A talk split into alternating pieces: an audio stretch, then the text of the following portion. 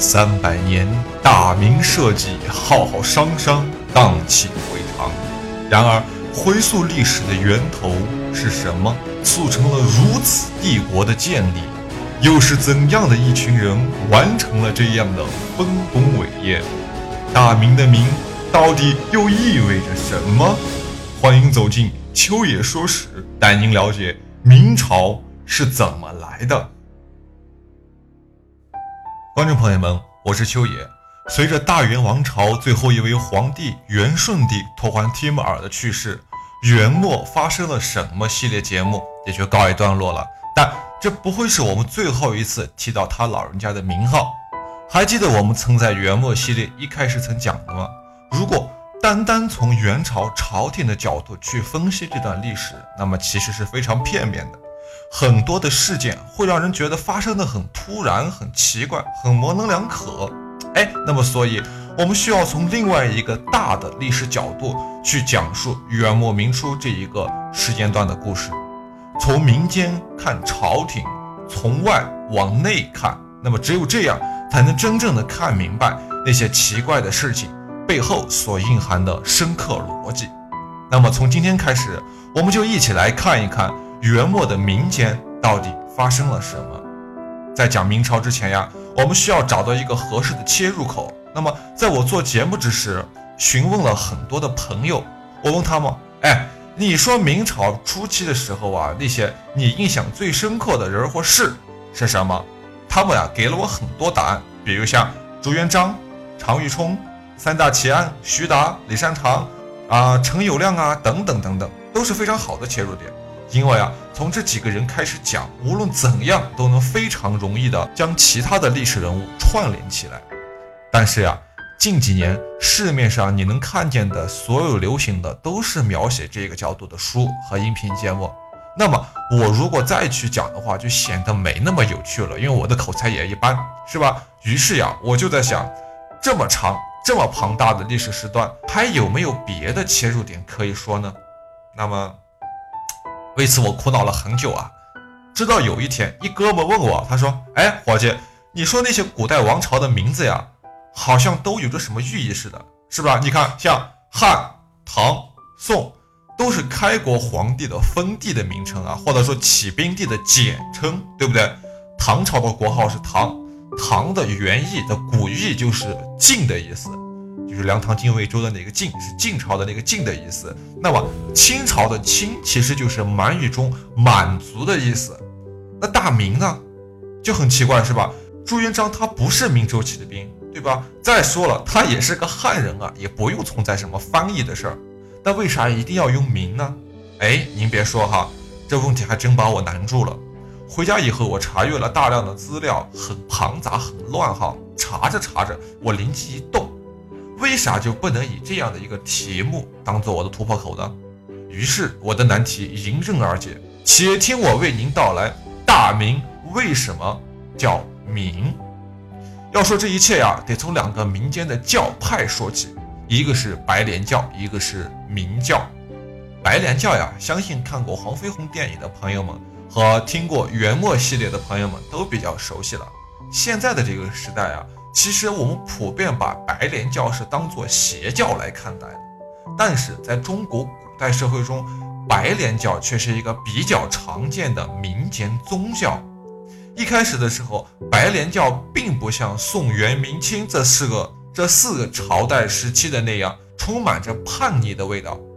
从北宋的方腊起义开始，一直到嘉庆的年间，将近一千年的时间中啊。这个诡异的组织，它就像一个打不死的小强一样，哎，他造反的决心异常强大，怎么扑都扑不灭。而且，因为白莲教的教义非常的简单，它并不像咱们的佛经呀、道经呀之类的教育类的经文那样非常的深奥难懂、晦涩，所以普通的平头老百姓和穷人们，他是可以快速的理解白莲教教义的，所以。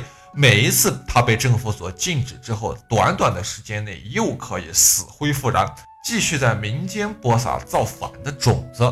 哎，白莲教的前身啊，其实是唐宋以来民间流传的一种秘密宗教的结社，源于佛教的净土宗，相传呢，这个净土宗的始祖是一个东晋的僧人，他叫慧远。慧远禅师呀，在泸州东林寺与刘一明等结了一个叫白莲社的社团，主要就是为了共同念佛。所以最初的白莲社，它仅仅就是一个文人和出家人聚会写诗论经的社团组织，仅此而已。那刘一明呢，大家应该都听过哈，他也叫刘承之，是晋朝时期的一个半儒半佛的居士。学识呢，本文非常渊博，是当时啊东林十八高贤之一。十八高贤，他是其中之一，是那个时代最精英的人物，相当于现在我们的金领啊，一些公司的 CEO 啊这些。他最拿手的就是老庄学，老庄学。早先呢，其实也当过一个参军，但最后还是觉得参军不好玩，还是老庄的佛法呀这些好玩，就不干了，回家专心的去研究学问。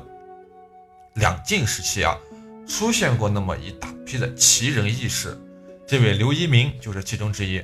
到了北宋时期，净土宗结成社团念佛开始变得流行起来，那个形式变得流行起来了，被那个时候的人们所熟知。所以啊，许多外人就把净土宗这批人称作白莲社或者叫做莲社。哎，南宋时期的高宗的绍兴年间。江苏昆山有一个僧人，他叫毛子元儿。他在流行的净土宗结社的基础上，又加入了新的教门概念、宗教和门派。于是，原来的白莲社，哎，就听得没那么大气了。他，你是个社社团嘛，对吧？于是，这个毛子元啊，就把社换成了宗，象征的开宗立派。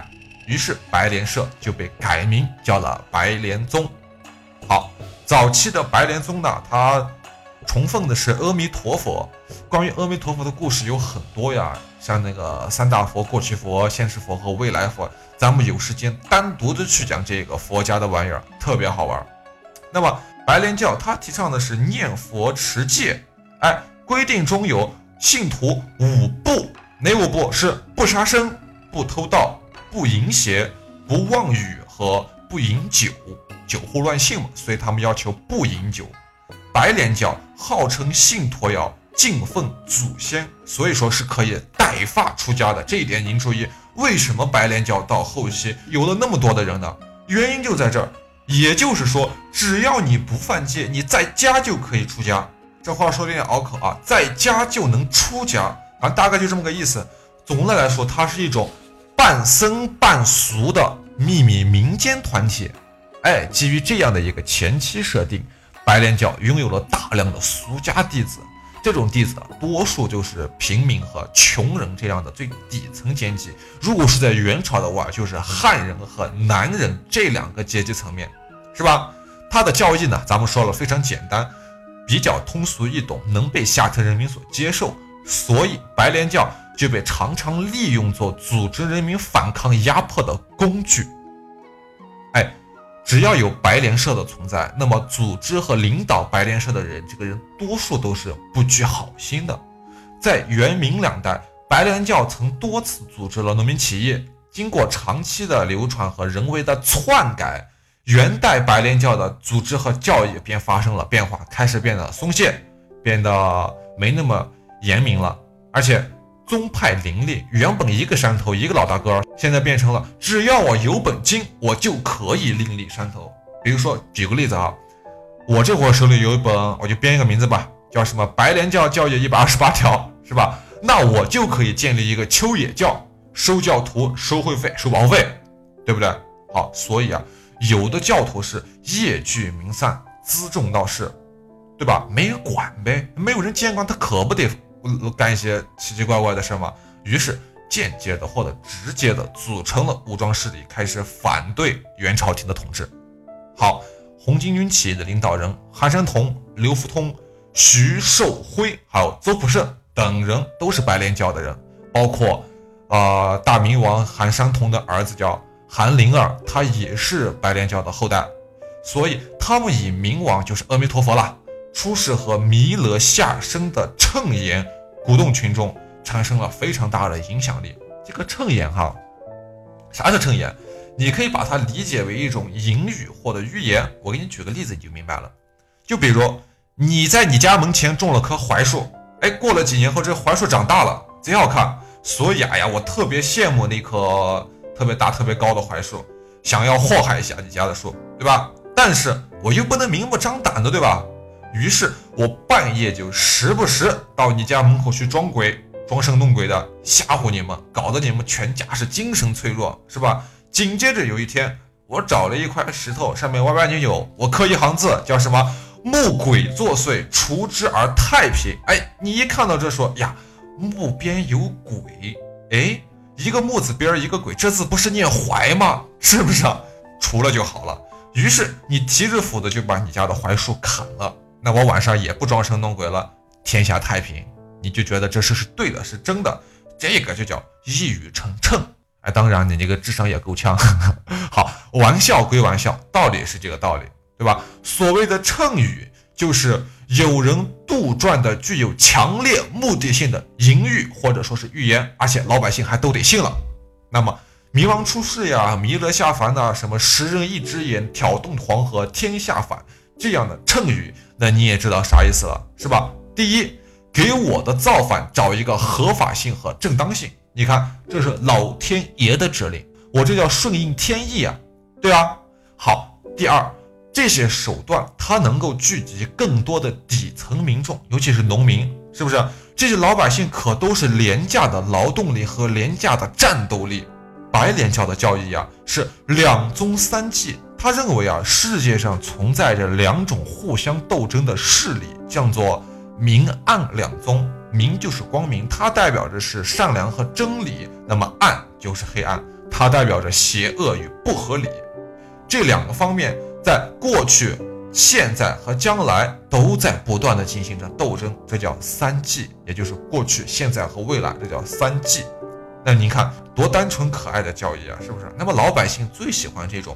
正义打倒邪恶，非黑即白的故事了，是吧？因为简单，善就是善，恶就是恶，好人永远就是好人，坏人就应该被钉在历史的耻辱柱上，最好是世世代代都钉着，对吧？所以说，只要稍稍动动脑子，你就能明白和理解。所以说，白莲教的教徒才能够众多，咱不能这样哈，咱一定不能这样。所以说，这个事情。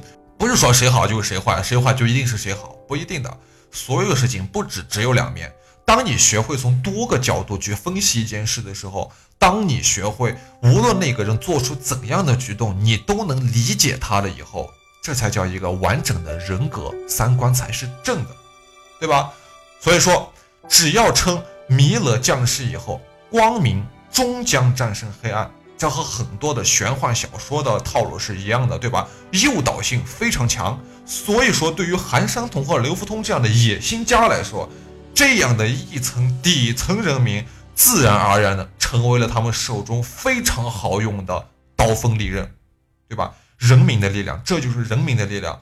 无论在什么时期，只要能够团结在一起，人民就能产生那种用之不竭、使之不尽的力量。所以。我们在前面曾经讲述过，朱元璋在红巾军势力败于元朝廷以后，他救了韩山童的儿子小明王韩林儿与刘福通。老朱打着替明王平反的口号，挟持了这两个人，拿下了半壁江山。在他登基的前夕，老朱命人淹死了小明王，自立为明王，得到了民心，被巩立为帝，建国是大明。那么说到这里了。我们还有一个教派没有讲，那就要明教。他在朱元璋建立明朝的这件事上，又扮演了一个怎样的角色？明教的明和明朝的明，真的是一个明吗？真的像金庸先生笔下的老朱加入了明教那样吗？那么这样的问题，咱们呀下期接着讲。明朝是怎么来的？感谢您的捧场，我是秋野。